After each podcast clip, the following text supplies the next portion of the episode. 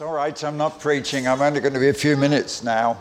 I, I, sometimes threaten people that I'll only, when I'm preaching, I'll only speak for 10 minutes. Nobody ever believes me. but no, it's just to introduce the offering. And you know, it's quite interesting because uh, we're going through a time of financial difficulty in the mission. And the strange thing was, I had a free Sunday.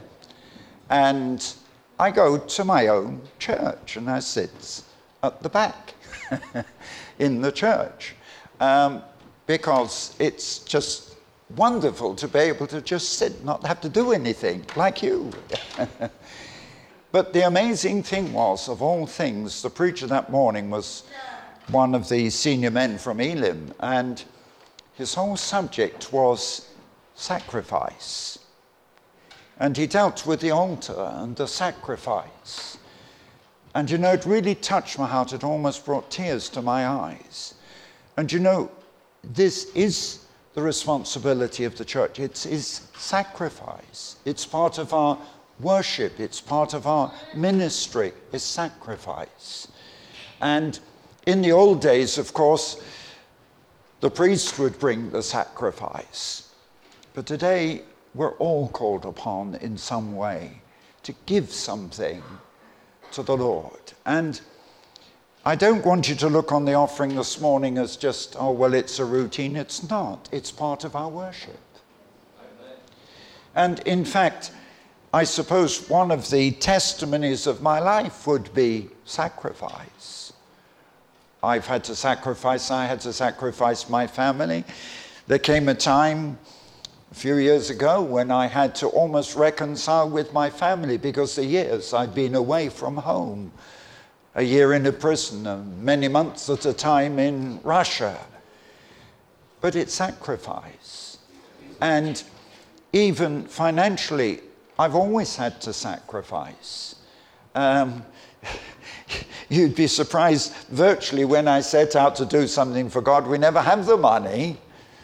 And sometimes people have said, oh, you're wrong, you shouldn't be doing it. I mean, when we went to Siberia for, took 400 people for three months, and it was costing about two million, and we didn't have two million pennies. We had a great deal less than two million pennies. but the fact was, the people said, oh, no, no, wait until the money is there and then go.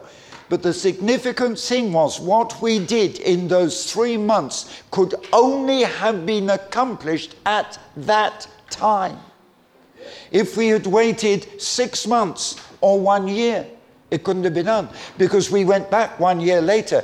It, we could not repeat what we'd done at that significant time.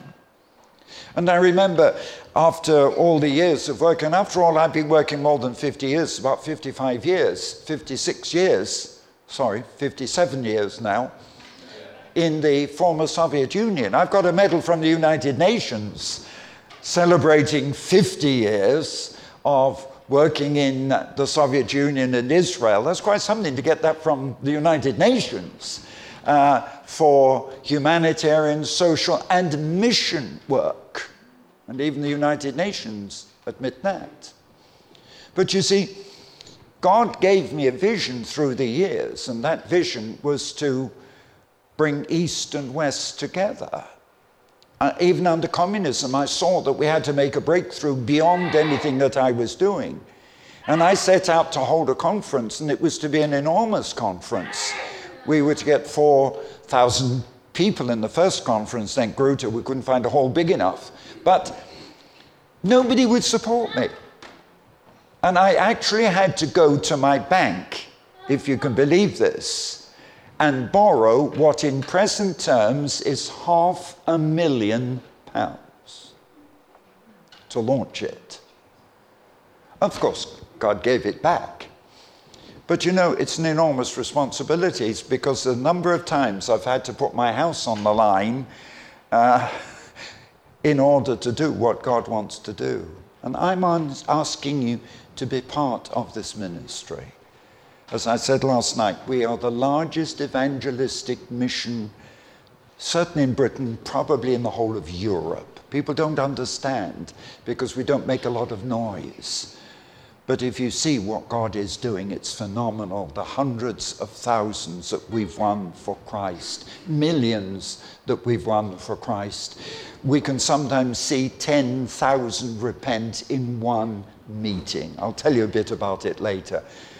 I'm asking you to make a sacrifice. Um, the big meeting we had in London on Friday with 1,400 there probably only cost about 18,000. But a, a, small evangelistic mission will cost about 100,000. The National Day of Prayer in Kiev costs over 300,000. And we normally spend on evangelism alone one and a half million pounds per year just on evangelism. And I want you to become partners with us in this ministry and give sacrificially. And when you give, say, Lord, I'm not giving this to David, I'm giving it to you, and I'm laying this on an altar of sacrifice. I tell you, over the years when I've given, God is more generous than me. I remember the times that they've tried to persuade me to take a salary from the mission. And I've always said two things. One is, I will only take a salary when we've finished evangelizing Europe. you know when that'll be. and the other things, I once had an argument with God. You see, I said, Look, I'm doing all this work and um, I'm overworked and underpaid. And the Lord actually said to me, Who would you rather pay you? Me or men? I said, Oh, yeah, there's no question. I said, Lord, you pay me. I trust you more than I trust men. And God is faithful. And God bless. No, I don't live in poverty. I don't, I don't believe in poverty. I believe not in the wrong part of prosperity, but I believe the scripture says if you give, God will repay you 30 fold, 60 fold, and 100 fold. And I've proved it. So come on, we're going to take up an offering for the ministry, and I'm asking you to give generously, give sacrificially, as unto the Lord. Bless you. Thank you. Well, thank you. It's wonderful to experience the worship. Worship is so important. I think actually Friday, Friday to me was so different because there was a sense of triumph. How many of you were there Friday? Yeah. A sense, wasn't it a sense of triumph? Uh, you know, that's it, it's not just, yes, you've got your intercession, but I, I, was so moved, I can't wait to do the next day of prayer. In fact, I've already this morning had the first message from some of my organizers. Uh, when are we going to get together to plan the next one? But uh, as we said, and when we were singing Land of Hope and Glory and the Christian version of it, I'm looking because remembering the last day of the proms, I'm sure you all watch the last day of the proms, don't you? Don't? Oh, it's fantastic. All the flag waving and the patriotism, it's wonderful. And I was saying, I'm looking forward to the day when we will sing that version of Land of Hope and Glory in the Royal Albert Hall. And the Royal Albert Hall means a lot to me because in my younger days, uh, Elim used to take the Royal Albert Hall every Easter Monday for the big meetings. And significantly, when I was seeking the baptism of the Holy Spirit when I was 13, why was I seeking the Holy Spirit when I was 13? Because I was saved aged 8, baptized in water age 12, uh, took communion first age 12, and then uh, following that, I was saying, Look, I'm old enough now. I'm 13. I'm a man under Jewish law. And uh, why can't I preach in the church? And they said, You're too young. I said, What do you mean? They said, You're too young. I said, No, I want to preach in the church. They said, You can't have the church. In the end, I persuaded them to let me have it on a Friday. And uh, we did everything, you know. We prepared the leaflets to get the people in. I got the worship group and got up to preach. Nobody, can, nobody repented. I mean, I couldn't understand it. Nobody repented. I went home to my father. Of course, my father, he wasn't the pastor of that church. He was general superintendent of the Elim churches. and I said, Dad, I said, what went wrong? I said, what's the purpose of preaching if people don't repent? 13 year old. He, said, it. he said, I'll tell you the trouble. You haven't received the Holy Spirit. And he taught me one of the most important lessons of my life. He said, This is what Jesus said. It's not your preaching that convicts. Jesus said, when the Holy Spirit is come, He will convict the world of sin, of righteousness, and of judgment. Mm. So I said, Right, I need the Holy Spirit. Lay your hands on me. And I was kneeling at the side of my bed, and my dad laid his hands on me and prayed for me to receive the Holy Spirit. And of course, I didn't receive. No, I didn't receive. And again, I was to learn the next lesson. As a 13 year old, I spent the coming days and weeks fasting and praying, desperate to receive the Holy Spirit. And I learned another lesson which I'll share with you in a moment, and it came through to Easter. And of course, I, I, I was born, I lived in London, and, uh, you know, even if you live in London, you know, you always go up to London, don't you? I don't know what it is. You go up to London, even if, well, we were a little bit south. And so, with my twin brother and another friend, we said, look, we're going to go up this Easter. And I said, look, I'm going to go up to the conventions at Easter, and I will not come home without this baptism in the Holy Spirit. So I said, right. I'll go to three different meetings. I'll go to the Assemblies of God on the morning in the Westminster Central Hall. I'll then go and hear George Jeffreys, who at that time had separated from Elim, in the afternoon.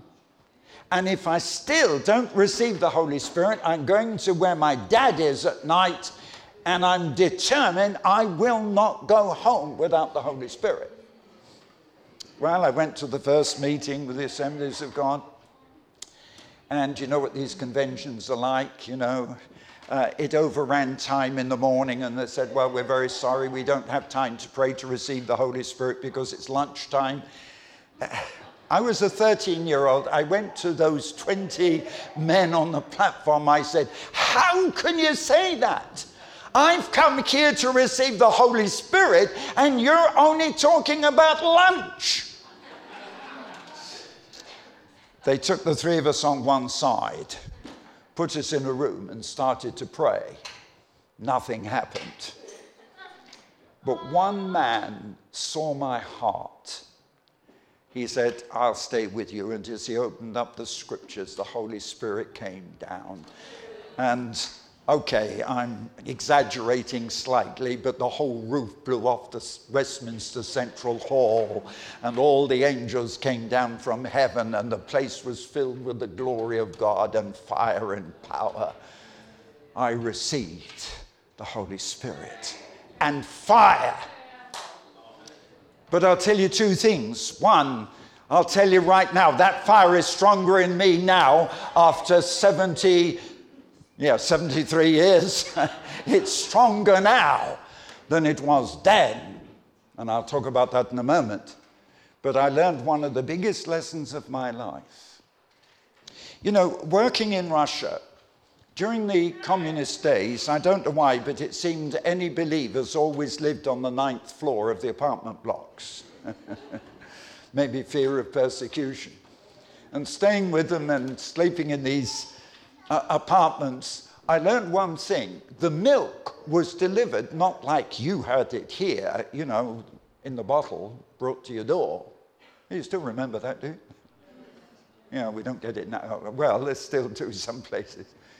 But in, in Russia, the way they received the milk was a horse and cart would come with an enormous barrel on the back with a tap. I think some of you even remember that. but the thing was, that the housewife would have to come all the way down to catch this barrel, you know, and take down a jug and get the milk, you see. And you know, what would she do? In a hurry, she'd just pick up any old jug and, you know, it's half full of something else and take it down to get some. No, she wouldn't. She would empty that jug. She wanted a clean jug so that what she got was pure milk, not diluted by dirty water. Too many people, when they come to receive the Holy Spirit, are so full that they get a very diluted version of the Holy Spirit. 13 years old, God had me empty myself, fasting and praying, so that all my ambitions, all my desires were gone. So that when I came, that's why I had to wait three months. So that when I received the Holy Spirit, there was room for 98% Holy Spirit and only 2% of self. Too many people seeking the Holy Spirit, they get 50 50, or not even 50 50, 10%, 20%. If you're seeking God, you've got to empty yourself so that when God comes in, you're left room for Him to come in. Amen.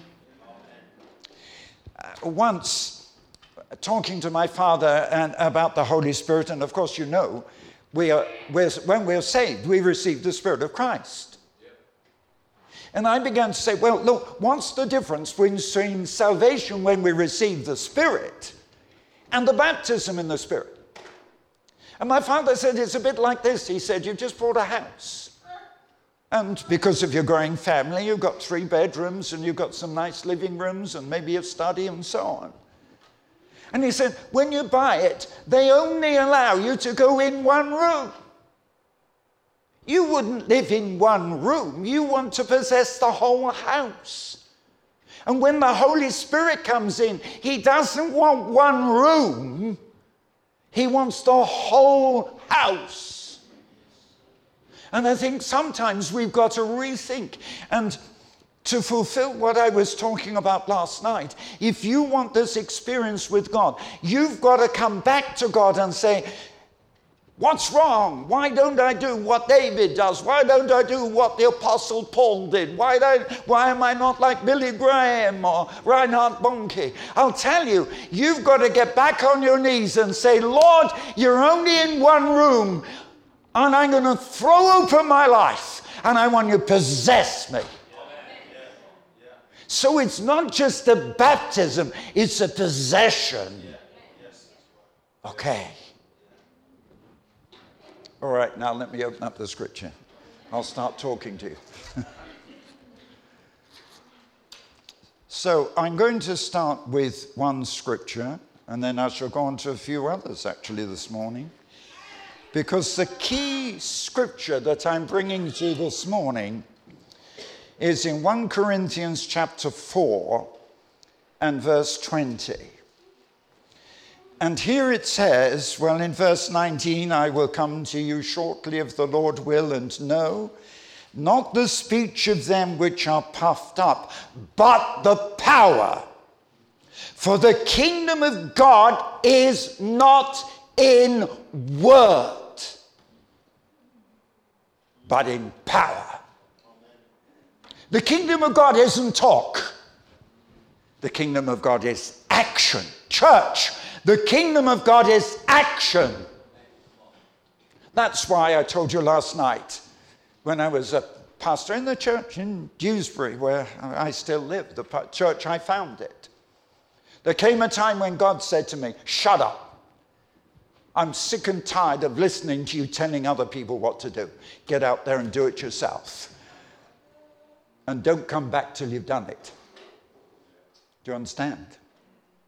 You see, it's the demonstration. And if I'm telling you something, I'm talking to myself. In fact, I sometimes say, I stand up in the pulpit and I say, I'm not talking to you lot, I'm talking to me. Because I have to do what I'm saying. And I can't come back till I've done it.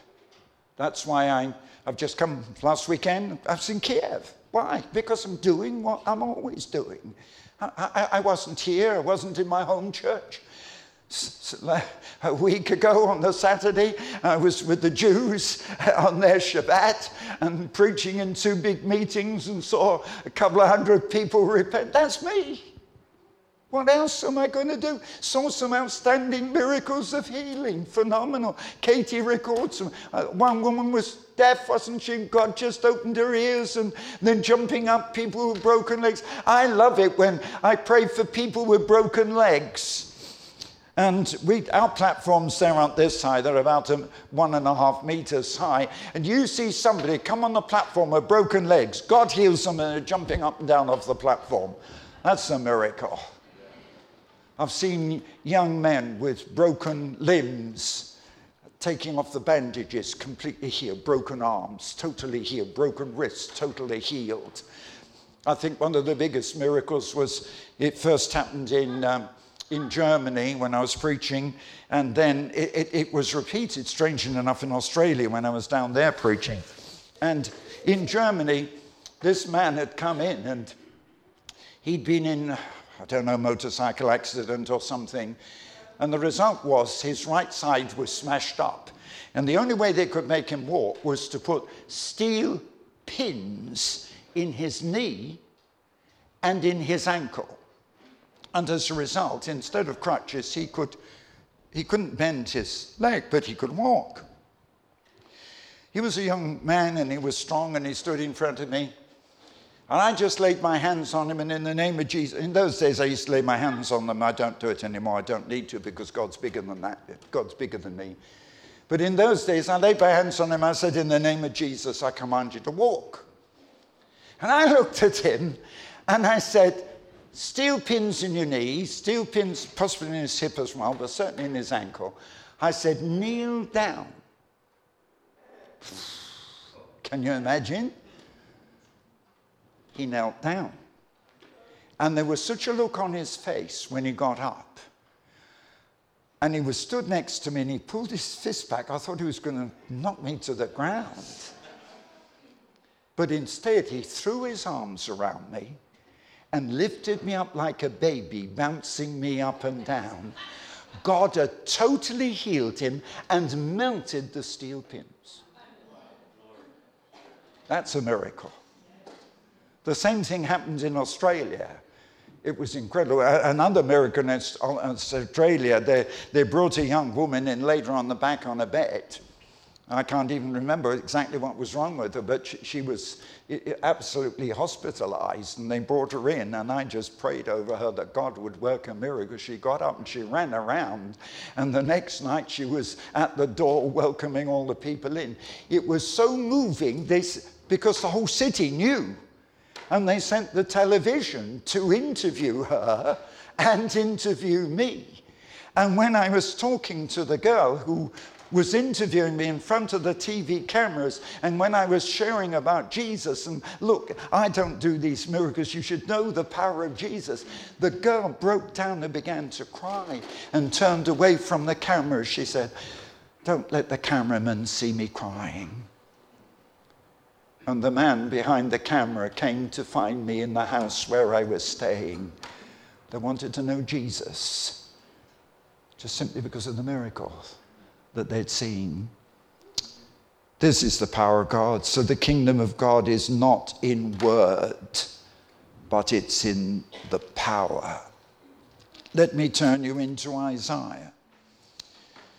And I'm going to do something which I don't normally do because I feel that I've got to read to you from possibly three chapters here and give you some specific verses here. Because if I start with Isaiah 58, verse 4 Behold, you fast for strife and debate, and to smite with the fist of wickedness. Ye shall not fast as you do this day to make your voice to be heard on high. Is this such a fast that I have chosen? Verse 6. It's, Is not this the fast that I have chosen? To loose the bands of wickedness, to undo the heavy burdens, to let the oppressed go free, and that you break every yoke. Did you get that? I've got it marked in my Bible. What kind of a fast is it? You fast from bread, you fast from meat. For what purpose? The fast that I have chosen is to loose the bands of wickedness, to undo the heavy burden, to let the oppressed go free, and break every yoke. Action, not the words. Verse 8 Then shall your light break forth as the morning Oh, oh boy, listen to the next bit. And your house shall spring forth speedily. Wow! Oh, your house. Oh, come on, if you're sick, come on, enter into this.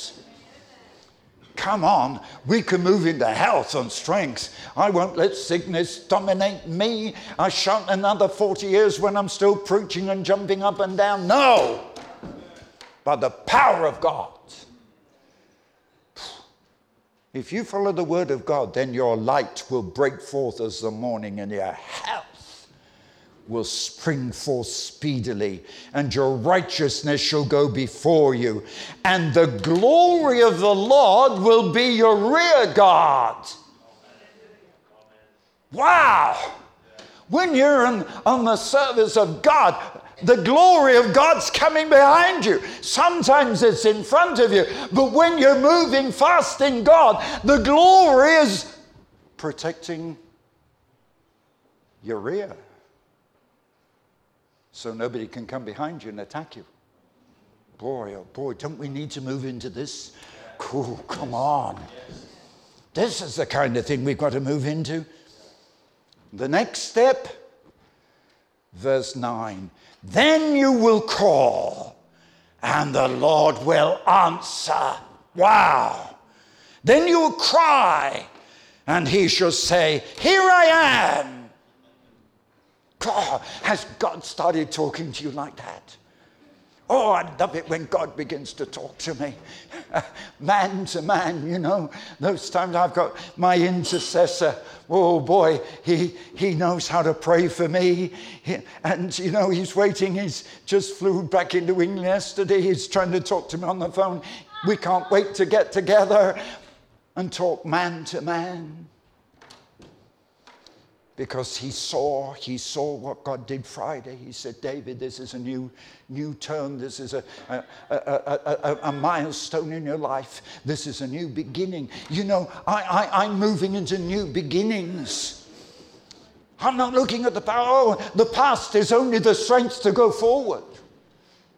How was it, do you think, that when I was in that prison, you know I was in the communist prison, arrested, 1972, not when the free, in, in the darkest days of the Cold War, I was in a prison. And it's only a Czech historian that's researched the case. And you know what he's discovered? He found in Somerset House in London the records of my imprisonment and what happened in the government. And I was codenamed Shakespeare. well, I'm related to Shakespeare, apparently, Hathaway, Shakespeare's wife. But the fact is, that the British government determined not to help me. It's government record. They said, he's a Christian, he knew what he was doing, let him suffer. Can you understand? And I would have been in there for 10 years five years for Bible smuggling, and five years for preaching the gospel. And they would have let me suffer there. But I began to pray and call upon God. And the thing that strengthened me was that this was only eight years after God had so dramatically healed my throat cancer. You see, the past now enabled me to move into the future.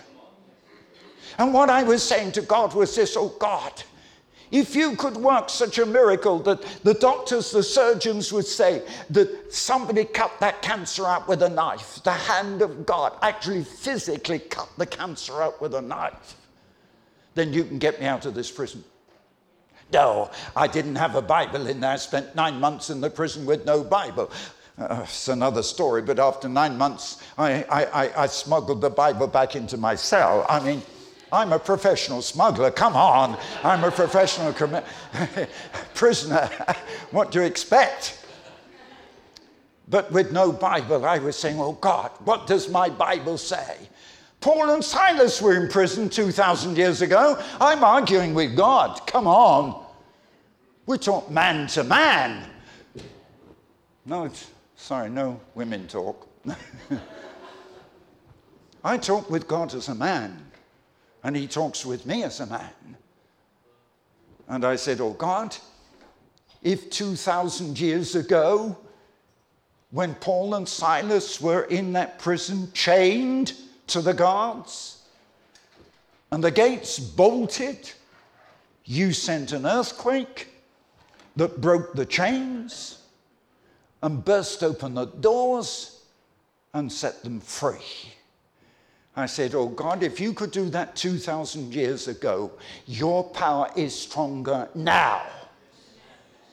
That's the only time I disagree with the Bible, which says Jesus the same yesterday and today and forever. No, no, no. My God gets bigger and more powerful every day that I live. The God of my youth is not just the God of today. My God of today is a thousand times stronger than the God of my youth. No, it's not God that changes, it's just me. And I said, Oh God, if you could do that 2,000 years ago, what's the difference now? And I challenged God, what's different? If you could do it for Paul and Silas, and I'm here in a stinking communist prison because I'm preaching the gospel, send another earthquake. Break open the prison. Then I got dreams of helicopters. Nah, not American helicopters, Israeli ones, they're better.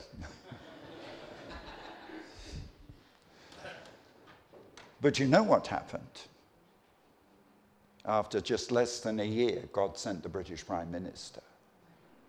And when you read the record of how the government was opposed to getting me out, that was a, a bigger miracle than you can realize. And I don't mean that the Prime Minister came and intervened. I mean, I flew home on the airplane with Harold Wilson and had breakfast with him on the plane when I flew back to London. And because it was coming up to an election and Wilson did it, well, there was a political move in it, don't worry. So he told me to wait on the plane, went off, got the TV cameras, and he walks off holding my arm, you know. and we've still got the BBC footage. It's all right, we've got the BBC footage of that. But you see, that's God, isn't it? God is a God of His word, but He's not just a God of His word, He's a God of action.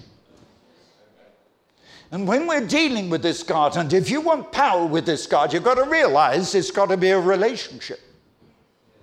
And I want to tell you the secret of power with God is in the relationship you have with Him.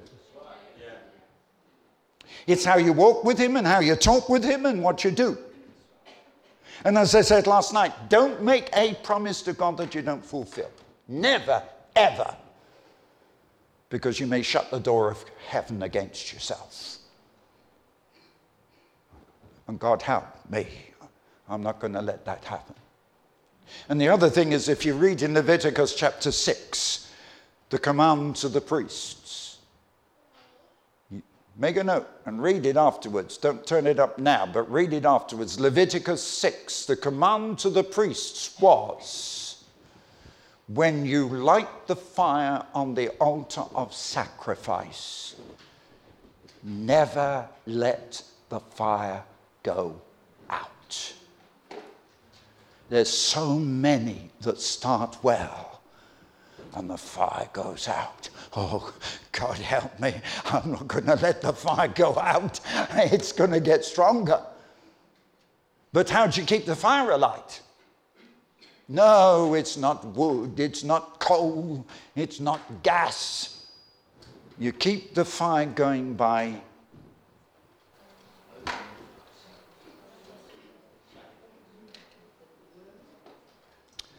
sacrifice. That's how you keep it going. You put more sacrifice on, and more sacrifice, and more sacrifice. You know, that's God. And that's what we don't understand. And what the government said about me almost 50 years ago, 40, what's it, 40, no, 46 years ago, when they said, He's a Christian, let him suffer. You know, there are times when we must be prepared to suffer for Christ. I had a businessman who was from Germany who was supporting the ministry. And he came to a place where he began to argue with me. He said, David, why? Why are you so determined? Why do you act the way that you do? Calm down a bit and think small. Oh, I said, God help me, I can't think small. Because my God's so big. And so I put on the wall in my office, think God, think big. What kind of a God do you have? Come on. Is your God little and confined and impossible? Can't do this, can't do that. No, my God is the greatest, most powerful, most glorious God in the world. There is no God like Jehovah. Come on. There is no God like Jehovah. The great, there are, there are gods. I went to India preaching. God never called me to India, but I, I went once. I said, Lord, can I go? He said, Go and have a look. I went and I said, Thank you, Lord, I'm not called to India. and I remember going around with the pastor, and we, we, we went to see where there was one of these Hindu festivals. Well, it wasn't just Hindu. And I, I, and I could see all these millions of people. I said, How many gods are there in India? How many gods do you think there are in India? Well, the answer I got was, How many people are there in India? there are as many gods as people. There's so many gods. But there is only one real God. They're all false gods. They're images. There's no reality. There's no power. That's why Elijah, oh, come on, where's Elijah here this morning? Come on. God's looking for an Elijah here. What did Elijah do? He mocked them, didn't he? They prepared the altar, you know, they got the wood and the sacrifice, and he says, Now come on, you priests. Let the, you pray first and call on your God. And the God that answers by fire, he's the true God. Church, do you challenge God? The God that sends fire. And you know what Elijah did? He was so determined to prove it. I mean, he laughed at them. He said, Oh, the reason your God doesn't answer is he's either asleep, he's on holiday, or he's gone hunting or something. But there was no answer. There cannot be an answer because their gods are not, there's no life in their gods. But there is in my God. And then Elijah got up, but before he got up, you know what he did? He poured water on the sacrifice to make it impossible to burn. I don't know whether even I would have had enough faith to do quite that. But he poured 12 barrels of water on the sacrifice and then began to pray. And when he began to pray, God sent the fire. And the fire consumed the sacrifice, the wood, the water, and the stones. I remember some years ago when I was in my early days visiting Israel, I was there with a Christian, was a bit of an archaeologist, lived out there, married an Israeli wife. And before I had arrived, he was on Mount Carmel and he took me to the place. And he had discovered that place that he believed was the place of the sacrifice. And do you know what he discovered? He discovered a piece of blue stone. And it was so unique, he brought it back to England and took it to the Harwell uh, research, Atomic Research Station. Do you know what they found? They found that that blue stone was caused by an atomic explosion. Did you hear me? So the fire that actually fell on Mount Carmel was not ordinary fire, because ordinary fire doesn't burn up, well, it can turn water to steam, but it doesn't burn the stones. So the fire that fell on Carmel was God's controlled atomic explosion. Now, isn't that powerful? But look what kind of a God we have. He's the God of the impossibles. And, and I'm accused because, uh, uh, as, as my intercessor said to me when I was saying, What's, what's wrong with me? You know, I was talking to my prayer partner, this guy that's my intercessor, and I'm saying, Tell me, I said, Tell me, Dennis, what's wrong with me? Oh, and he said, The trouble with you is, he said, you live in an experimental faith. In other words, you try and do all the things that nobody else wants to do to prove God. It's, it's like when I went overland to Jerusalem. Nobody had ever done it before. They said it was impossible. The uh, government wouldn't allow us to take any women. There were just nine of us men that went. And um, they said, well, we don't stop men dying. You know, they climb Everest and half of them die, and they do this, and they die, and they do this. So they expected me to die. And even my father expected me to die. I didn't learn till I got back that my father was praying day and night for me, that God would stop me. Can you imagine? My own father praying that God, because he didn't believe that I would come back alive because they said, firstly, that I had to go through the communist countries and they, they, wouldn't let me through, that they'd put me in prison. And it's quite true that in Bulgaria they put me in a prison camp overnight. And uh, when, when we went a thousand miles across Turkey, they said, You're sleeping in tents. And the bandits will come in the night and they'll steal your car. They'll steal, it was a minibus, they'll steal the minibus, they'll steal everything and kill you. And then when you get to Syria, when they know you're going into Israel, they'll put you up against a wall and shoot you as spies. And sure enough, they put us against the wall. But only God delivered us and we got there. You see, it's got to be an experimental faith. And what God is challenging you to do is to do the things that are impossible with men. Because my Bible, I don't know, it's different to your Bible, but my Bible says the things are that are impossible with men are possible with God. So if you want to prove God, come and start and do the impossible. And if God is with you, God will do it. And I'm not looking at the past, I'm only looking forward. I mean, when we got 4,000 people, as you know, in Caesarea just over a year ago, uh, you know, what's the reaction? My first reaction this is the height of my ambition to actually take the Roman amphitheater in Caesarea and for the first time in 2,000 years of history to preach the gospel there to unbelieving Jews. But God said, hold on a moment. What is, what's next? And I turned to my staff and I said, next is we get a bigger stadium and we get 6,000 there. So we're not looking back, we're looking forward. I'm looking forward to the glory of God and the glory of heaven. But what kind of a heaven are some people going to get into? Are they going there simply because the streets are paved with gold? They going there because it's a comfort? My older brother, who eventually became a missionary to India, when he was a young man, his dream about heaven was lying on a damp cloud with your feet in butter.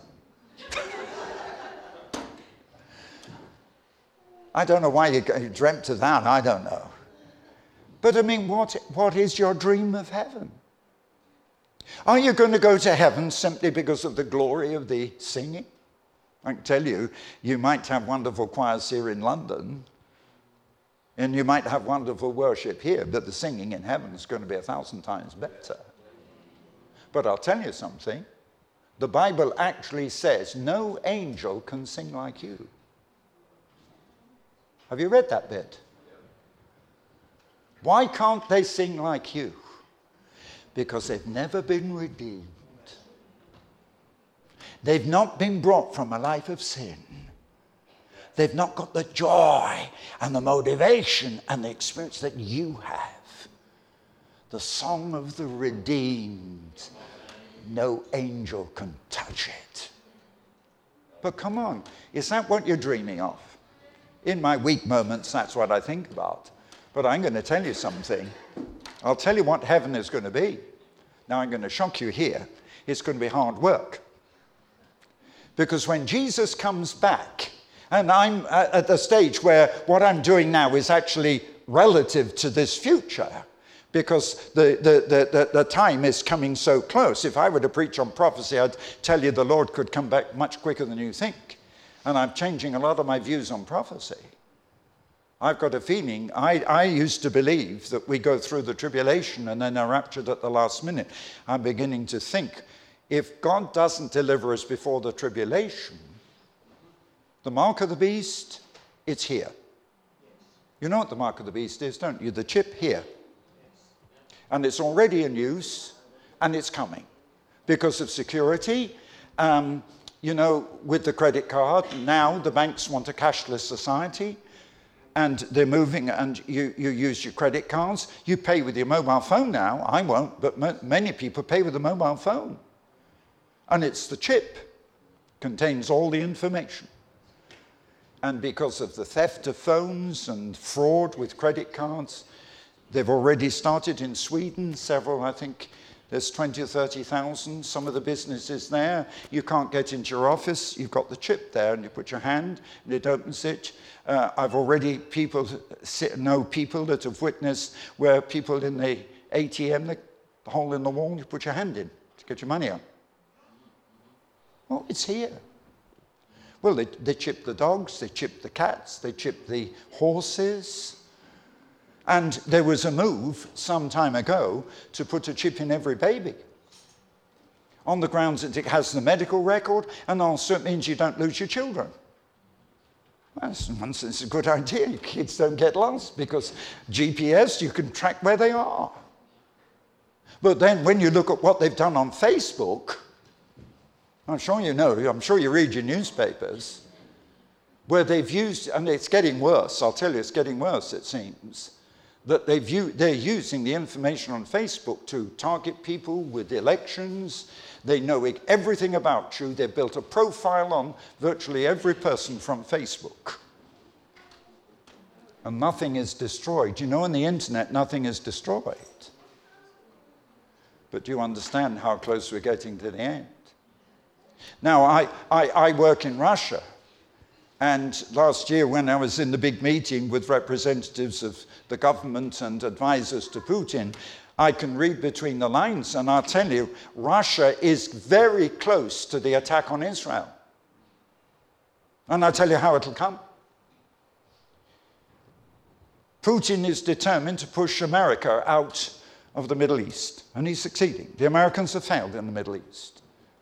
And Putin stepped in, and in fighting the war with Assad, it's only to prove his power. And he's done it, and he's sitting back and he's laughing.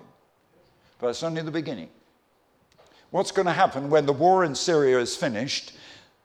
Those Muslim countries are going to turn to, Putin, to America and to Trump, and they're going to say, if you want power and influence in the Middle East, you're going to deal with the next question, which is Israel. Mm-hmm. Oh, yes, you watch and see. The pastors in Russia believe that Russia will attack Israel. And what happens when they attack Israel? Jesus comes. You say the building of the temple. How can they build the temple? Well, let me deal with that from a prophetic side.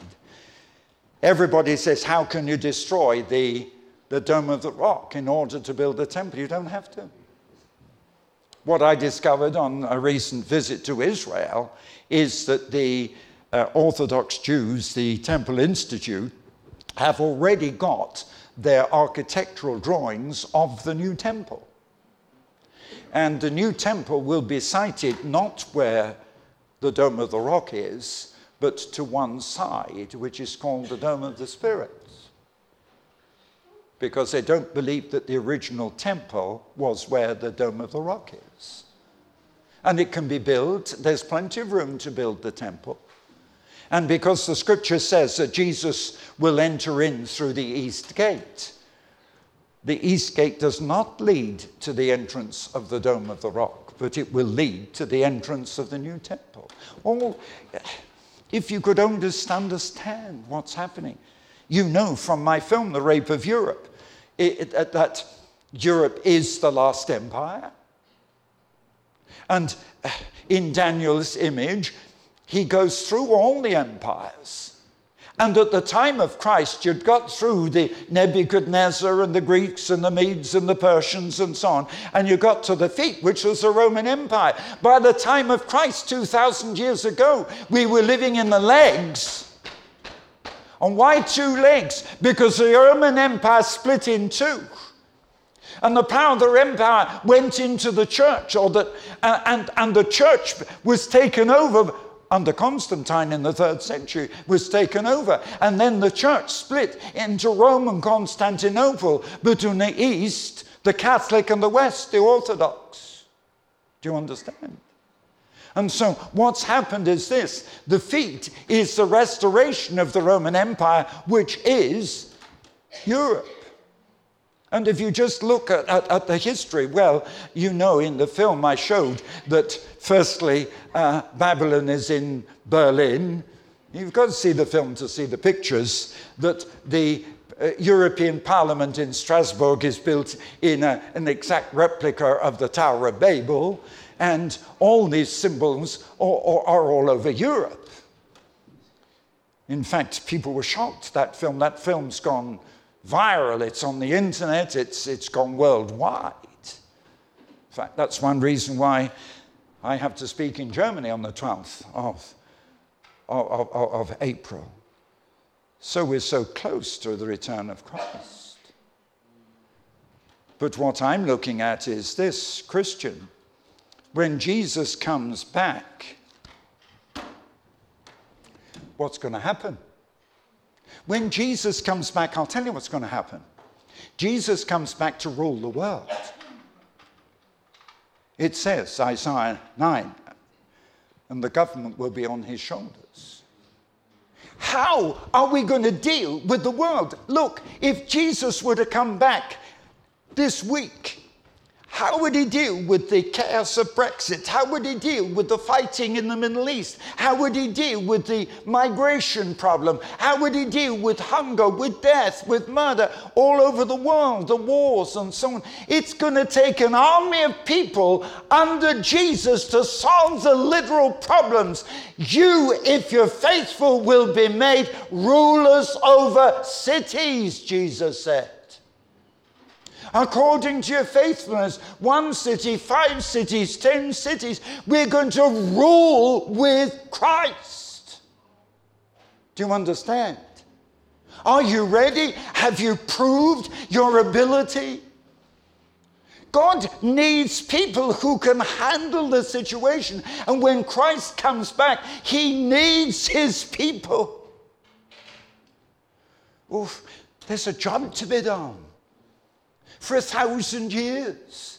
And we shall live and reign with Christ for a thousand years.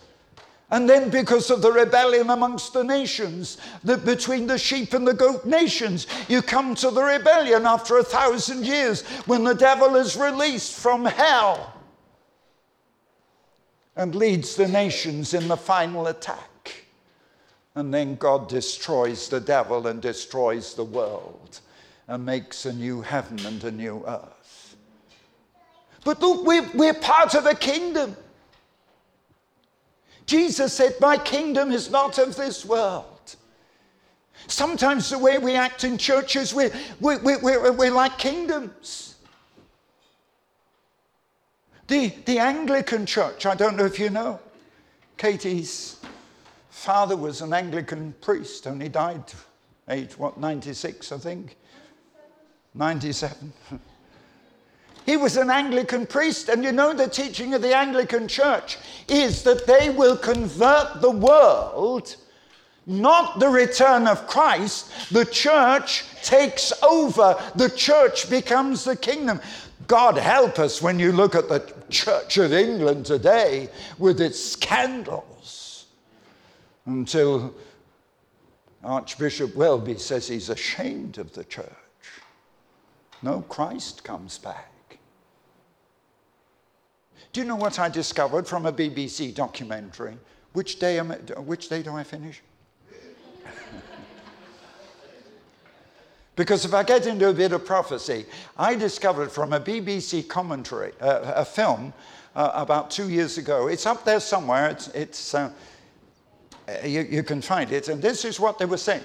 It was a secular historian talking about the expansion of the British Empire.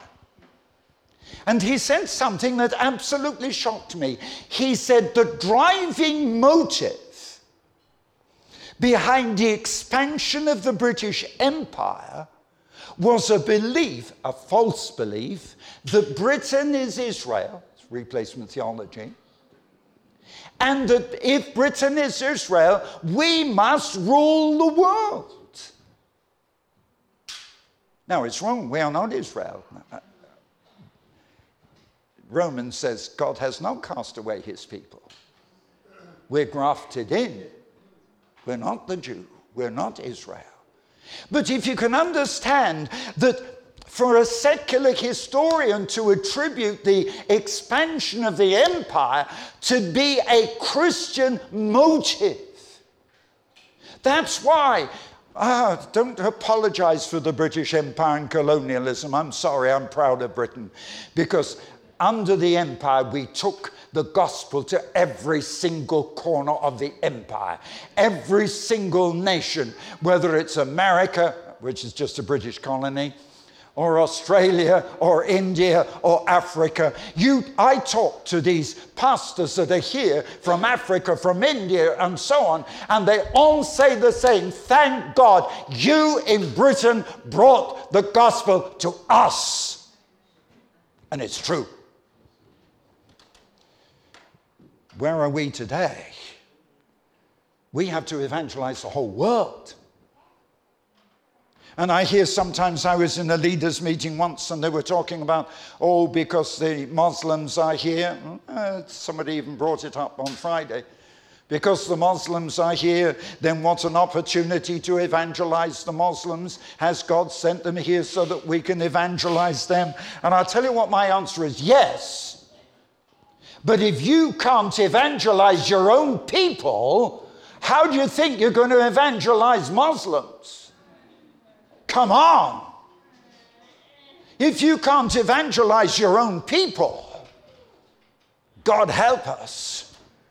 We've got to win the world for Christ. We've got to begin preaching that gospel. We've got to be filling our churches, filling our buildings. If you see the way in the former communist countries, how the churches are expanding and how fast they're growing. The largest church in Europe was in Ukraine. And the pastor came to the Lord under my ministry. The biggest, the biggest messianic congregation in Europe is in Kiev. And he was one of my boys up in Siberia 24 years ago. And when we were together last weekend, boy, oh boy, what a wonderful time we had. He didn't have a congregation, he didn't have a group. He was just with me for three months in Siberia.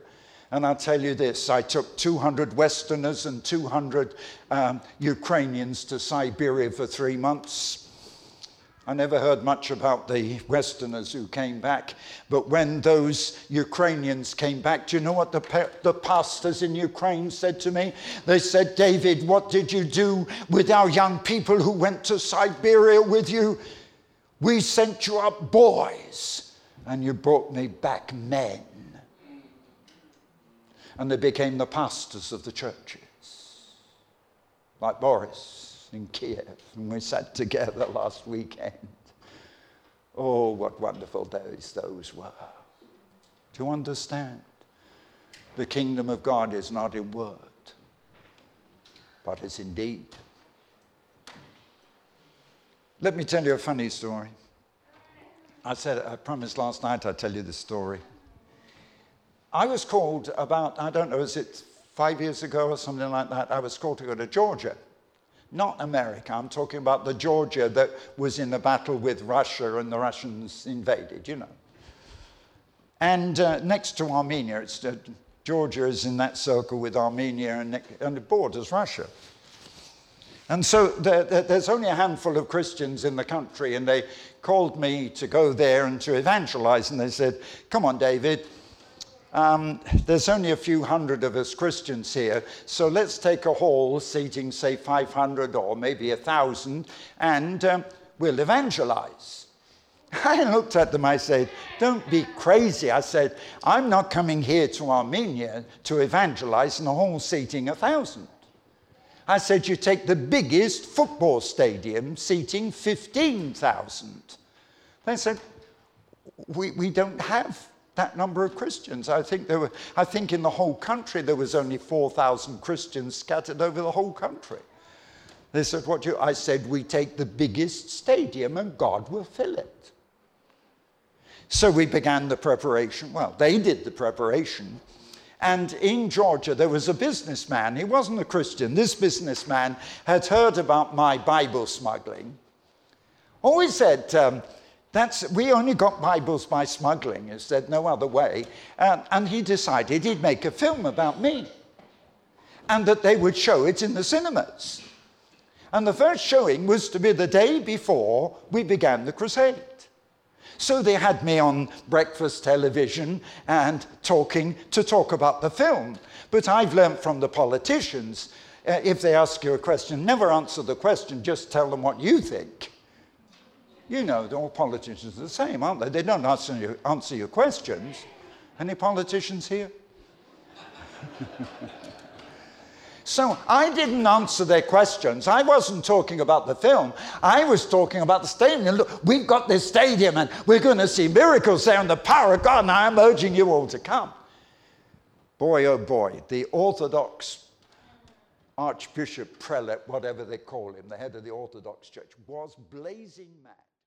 TV about this stadium. I demand time to stop him. So the Archbishop, on the morning, the Friday morning, the crusade was to start, is on television saying, We believe that God is only in the church, God will not be in this stadium. And nobody can be blessed and find God and find hope outside of the church. And he was saying, This David Hathaway, he's a liar, he's a thief, he's this, he's that. In the end, he got so eloquent, he said, This David Hathaway is the devil himself. He's got horns and a fiery tail. boy, oh boy, that's the opening day. Well, when it came to the evening, the car taking me to the meeting had to fight its way through the crowds. And we got there, the place was packed out, and all television stations were there. And I said, Why aren't they here? Somebody said, Because they've never seen the devil before.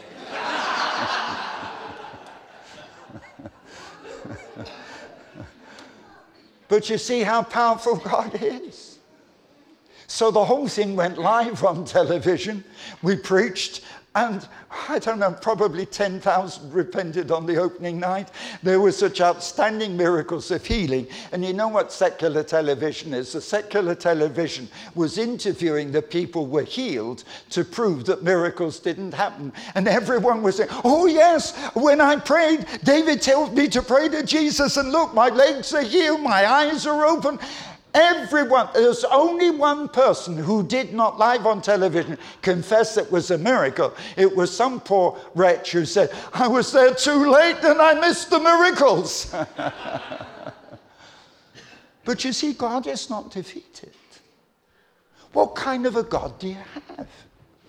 Oh, come on. I, I couldn't, I'm sorry, I couldn't sit down there in those seats. No, because God is a God of action, God is a God of power, God's a God of glory. I can carry on another five minutes, can I? Oh, thank you. well, uh, let, let, One day, two days, three days? no, I won't keep you because it'll be lunchtime soon. You're English, you want your Sunday lunch. No, the thing is this that I had an experience with God. A couple of years ago, I'd gone to the mountains. I actually go to the mountains in Austria because I used to go skiing. And if you want to learn how to pray, if you don't learn to ski till you're 50 years old, that's when everybody stops. And you go on the dangerous slopes. You know, you stood up there on, somebody is nodding, you know what I mean. You stand up the top, your knees are shaking because you're not an experienced skier. You don't learn when you're 50, you learn when you're five months old or something. And uh, and I'm just praying to God, and you know, and I'd launch myself up from the top and say, Oh God, you know, keep me alive, you know, get me to the bottom. I learned how to pray. if you're going down those mountains and you're not a good skier, believe me, you pray all the way down. uh, but one day I, I wasn't on the mountain. It was in the summer. I wasn't on the mountain. There's a lake. And I went for a walk around the lake. And I was having an experience with God, and I was talking, and I determined that all the way around the lake, take me an hour or so, that I would get into a conversation with the Lord. And this is what I was saying. I was saying, Holy Spirit, you are the power behind the throne. You know that, don't you? You know the three persons of the Trinity Father, Son, Holy Spirit. My father always described the Holy Spirit as the executive agent. It's a good description. He's the one that does the work. It was the Holy Spirit in the birth of Jesus, the Holy Spirit that raised him from the dead, it's the Holy Spirit in us. And I was saying, Jesus said when he went to heaven that, and after we received the Holy Spirit, we would do the miracles that Jesus did and greater. And I was saying, Oh Lord, you know, why am I not seeing bigger miracles? You know, calming storms. Oh, yes, we've calmed storms so many times. And it, it's not just miracles of healing. If you read the book Why Siberia, if you want to read about miracles, Why Siberia is the story of the thousand miracles that occurred in three months in Siberia. It's, everybody should read it. But we probably haven't got it here. Oh, we have, right. Anyway, I was in this argument with the Holy Spirit saying, Holy Spirit, tell me how Jesus could do all those things. Because you see, my Bible suggests, now I'm, I'm, I'm, I'm in difficult theological ground here. All right, I'm a doctor of divinity, but it doesn't mean I know everything. Degrees don't mean much, do they? but the fact is this I'm saying, look, when Jesus was born, he was born of a woman through the power of the Holy Spirit. But you notice that he didn't work any miracles for 30 years. Oh, I know the Catholics say he healed little birds, and uh, it's a load of rubbish. That's not in the Bible. He didn't do any miracles because my Bible says the first miracle was turning water into wine at the wedding feast in Cana. I don't read a Catholic Bible, I read a, the real Bible. So I'm saying, well, how is it that Jesus did that? Because my Bible actually says that when he came, he divested himself of his heavenly authority. Your Bible says the same. So then, how did he do it?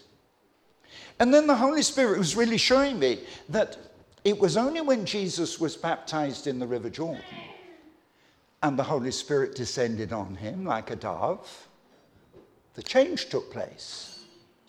So, in actual fact, although Jesus was the Son of God, it was the Holy Spirit in him that was doing the miracles. It's obvious, isn't it? That's why Jesus said, Wait in Jerusalem until the Holy Spirit comes. And when the Holy Spirit comes, you will do the same Do you understand? So it's not me, it's not you, it's the Holy Spirit that was in Jesus, in us, that will do the miracles. And so there is no limit. Jesus, if he he only ministered for three and a half years, if he'd stayed for 35 years in ministry, there would have been a lot more miracles. So we can expect bigger miracles. Now, you know that I had 4,000 unbelieving Jews. Well, it was more than 4,000. It was closer to 5,000 unbelieving Jews in Caesarea just over a year ago. We had to fight because the Orthodox Jews did everything to stop us. And the first thing they did was they waited until about three days before the event, knowing that there was a Sabbath coming between, and they then took out an injunction to stop the, the, the, uh, the, the, the, the, Caesarea in renting the stadium to us. And they took that, and my lawyer, I, I, got a good lawyer out there, he went straight into the parliament, said, They're trying to stop David Hathaway renting this stadium. And they went to the foreign minister, who's a friend of mine, who uh, befriended me in the, in, in the parliament. And he said, no, don't stop David. I know David. He's a good man. He loves Israel. There's nothing wrong. Don't stop him. So the next thing they did, they went to the bus company and we got, I don't know, was it 100 or 400 uh, buses? To, 100 buses to bring 4,000 people. You, you, we don't wait until they turn up, we organize. And we organized the buses, and we knew we had 100 buses with 4,000 people who would come. We turned away 2,000, we didn't have enough buses and there wasn't enough room in the stadium. So, what they did was the Orthodox went to the bus company and said, If you rent these buses to David Hathaway, we will cancel every contract and we'll make you bankrupt. So, 24 hours before the Sabbath, we'd lost every bus. What was I doing? I didn't know the full extent of the battle, but with my intercessors, and there were 30 of us, we were praying, and I tell you what, I was praying, oh God, I said, You've never been defeated in battle. I said, From the beginning of time until now, you've always been victorious. Give us the victory in Jesus' name. We defeat the enemy in Jesus' name. They will not win. Oh God, you have never, ever, ever been defeated, and you're not going to be defeated now. Wow. What happened? With 24 hours left, all the Holocaust survivor groups were told they chartered the buses. And so all the buses turned up. And so there I was, I'd arrived at the stadium early, and the people were waiting to come in. And when we got there, we found out there was a storm blowing. A storm so violent, never been seen on the, the Caesarea, the stadium is right on, on the shore. And two things that happened. One was these Orthodox bully boys said, because it's a Sabbath, we're going to go in one day before, we'll be lying in waiting, we'll be hiding there, we're coming from the beach, we'll come in, nobody will stop us, and we'll be there, we'll shout, we'll blow horns, we'll cut the lines on the, on, on the power system, it will not go ahead. And then the storm had come. Well, the first thing that had happened was I had prayed a very unusual prayer. I had said, Oh God, I want you to that, surround that stadium with a wall of fire and stop these boys getting in. Well, that's what they used to pray in the Bible, isn't it? And I said, I want you to send angels with flaming swords. Do you know what happened? The police said, We'll protect the stadium and use your 100 buses as a barricade round the stadium. Wall of fire. The police, armed with Kalashnikovs, said, We know who these bully boys are. They rounded every one of them up, photographed them, took all their details of their name and their address, and then said, if there's any disturbance in the stadium, whether you're there or not, we've got your details, you go to prison. So the boys fled. Angels with flaming sword, Israeli police with Kalashnikovs. God's modern and up to date. but now the storm was so strong, the whole of our massive structure, you can see it on television, by the way. It, it's on our website, the, the pictures of Caesarea. And the massive structure with the big screens and the, the loudspeakers was swaying in the wind. The wind was so strong, it was moving three feet either way. And the police said nobody can go in because the whole structure is going to collapse. And we cannot, it's too dangerous, nobody goes in. And there's me. We fought every battle till now. Oh God, what do we do? Are we going to be defeated by the devil at the last minute? I grabbed my intercessor, jumped up on the platform, and I began to pray, Oh God, in Jesus' name, 2,000 years ago, you calmed the storm on Galilee. Stop the storm on the Mediterranean now. And instantly, in Jesus' name, the storm stopped in front of a total of almost 5,000 people. The police opened the gates and we came and they started exactly on time because we were broadcasting live to the whole nation. You see, I mean, I'm looking at you lot. What kind of a God do you have? Why aren't you doing this? Exactly. Why? Is your God any different to mine? Come on, let's rise up like an army. Come on. Do you know, you together with God, we could take the whole nation? Because what we're doing, can you imagine what we've done in the Ukraine? By rallying the churches and the leaders together and having these national days of prayer, and the next one's on the 2nd of June this year, you should be out there. Come and get a ticket to Kiev because we'll have uh, 10,000 people there.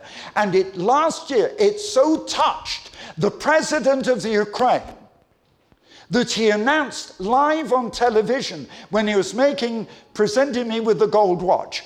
He said live on television, the people have chosen the church and chosen God, and we in the government must make the same choice. And then within days, he declared 2018, this year, the year of the Bible in the whole of the Ukraine. Now, can you imagine 25 years ago, that was a nation where they were killing every Christian, imprisoning millions, millions of Christians. Now, it's doing something not seen in any other nation in Europe.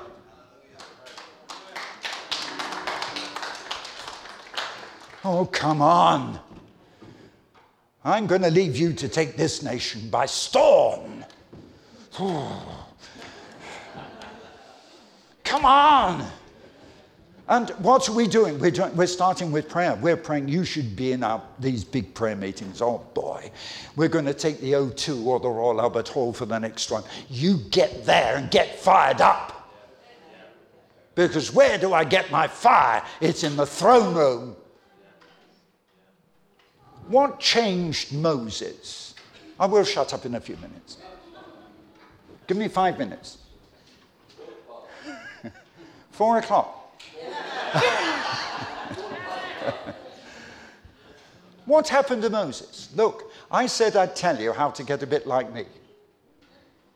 No, no, don't be like me. We need people a lot stronger than me. I'm not strong enough. I'm not the one. Don't look at me. You look at the Holy Spirit and look what Jesus did. Anyway, let me just tell you what happened to Moses. Now, Moses, like me, lived for 120 years. And if you look at his life, it was divided into three periods of 40.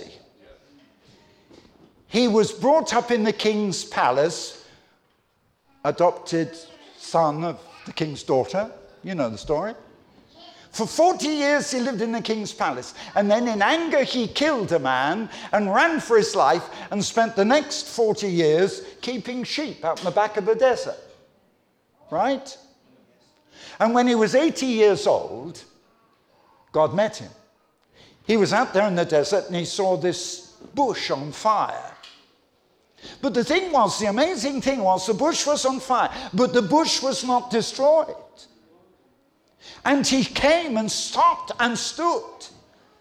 And God spoke to him out of the fire.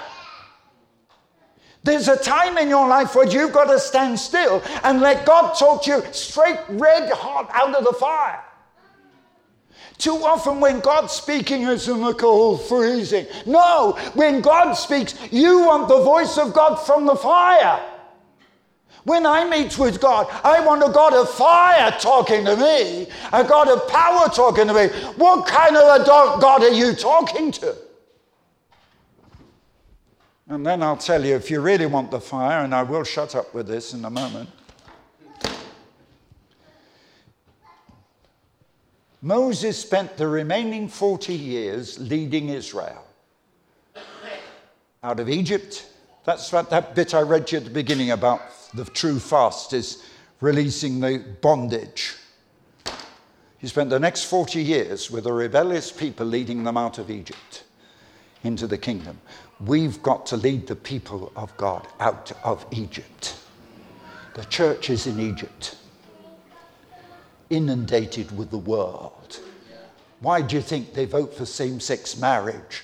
They don't oppose abortion. How many million have we killed? Did somebody say five million? Or is it nine million? It's either five or nine million babies that we've killed. Murdered. And we complain about murder in Syria. And we're more guilty.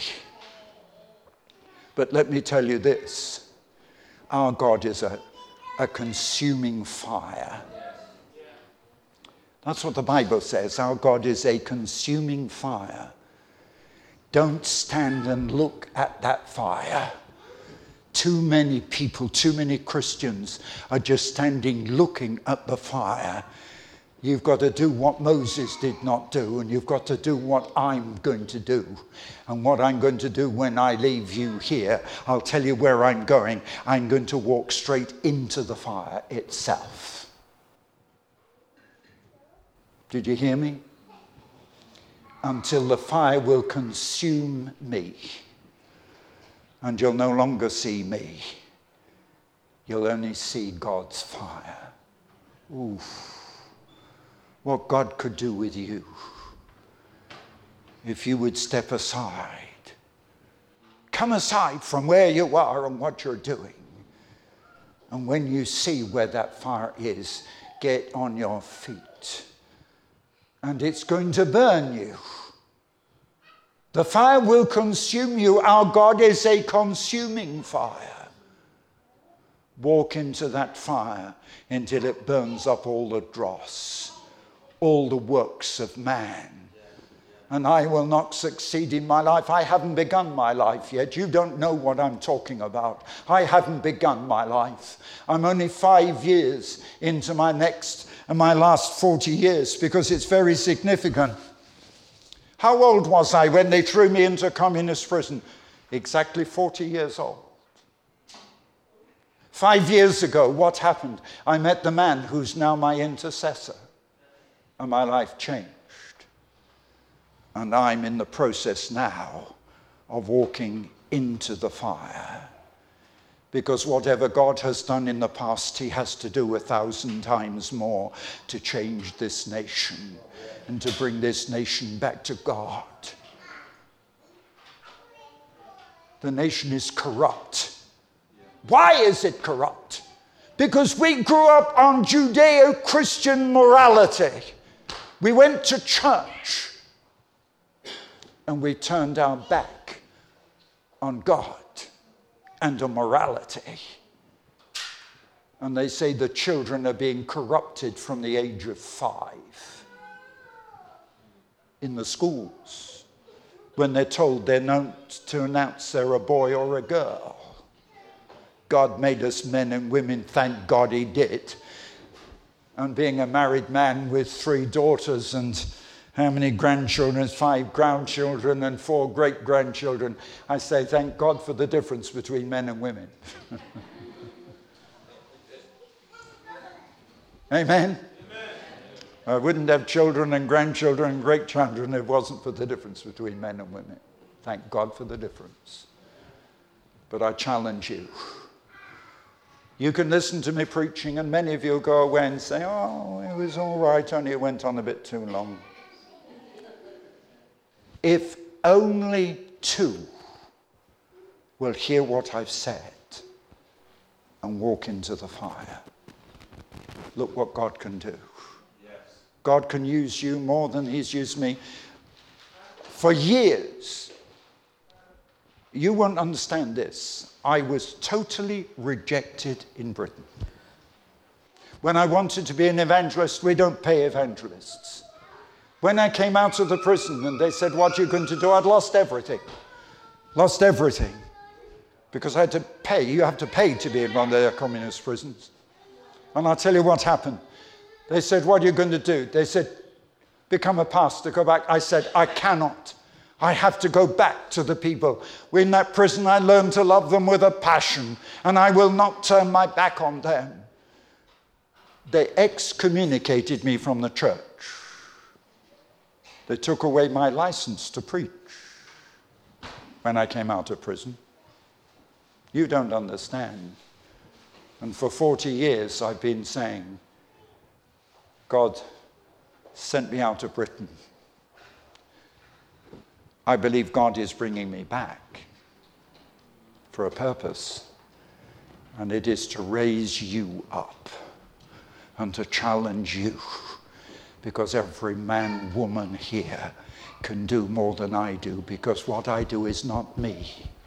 It's only the Holy Spirit. And if you can receive more of the Holy Spirit than I do, you can do more. You can do more than Jesus did. It's not you in the flesh, it's God in you. Let's pray, Father. I could pray so many things, but the one thing I pray this morning is that you will not let any of us leave this building unchanged. Oh God, if they go out this morning, the same as they came in, God help me, I failed you. Holy Spirit, you revealed the true God to me. Reveal that God to these people. Baptize them with fire, with power and raise up the Reinhard Bonnkes and the Billy Grahams and the Wesleys here in this place.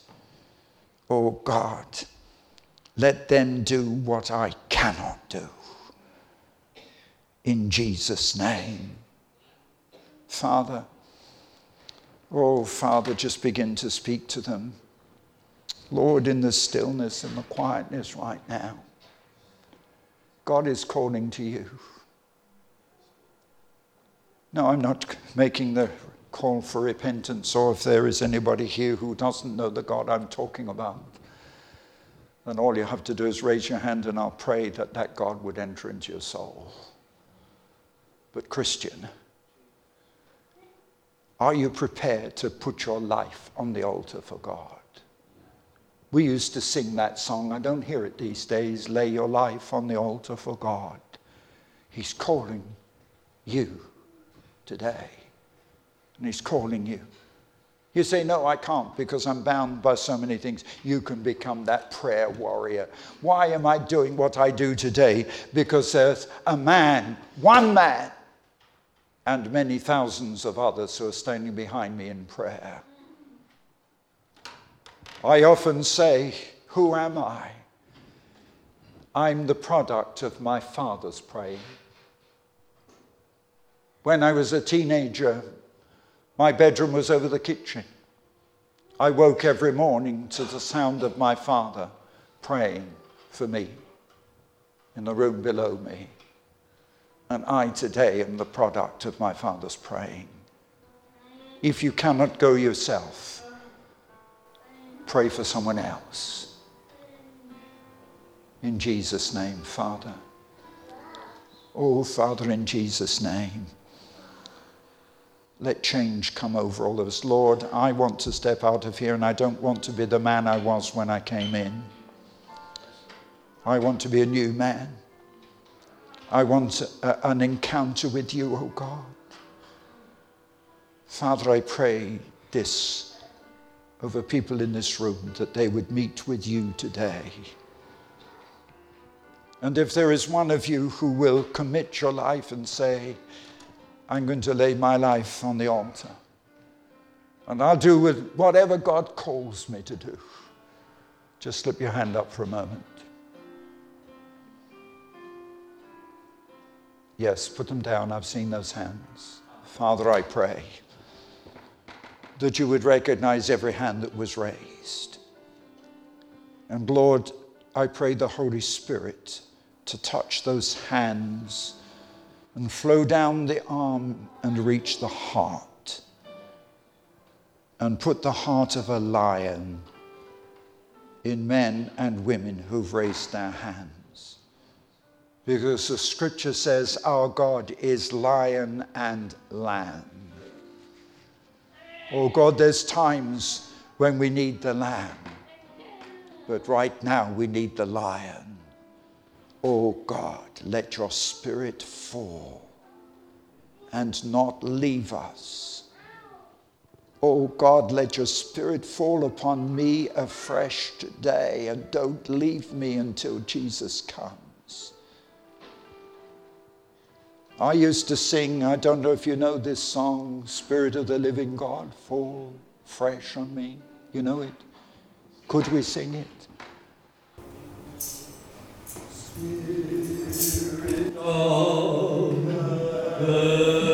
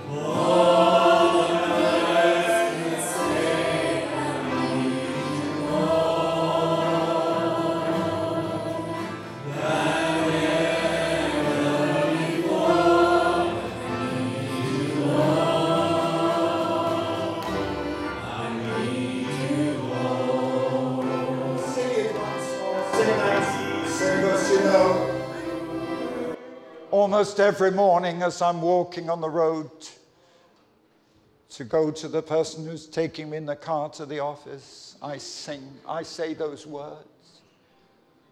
They've become so precious to me in these last years. I need you more. I need Him more than yesterday. I need God more than Friday. In that great meeting in the Emmanuel Center. I need God more than today, more than yesterday. Let's sing that again. I need you more. Need you more. more than yesterday.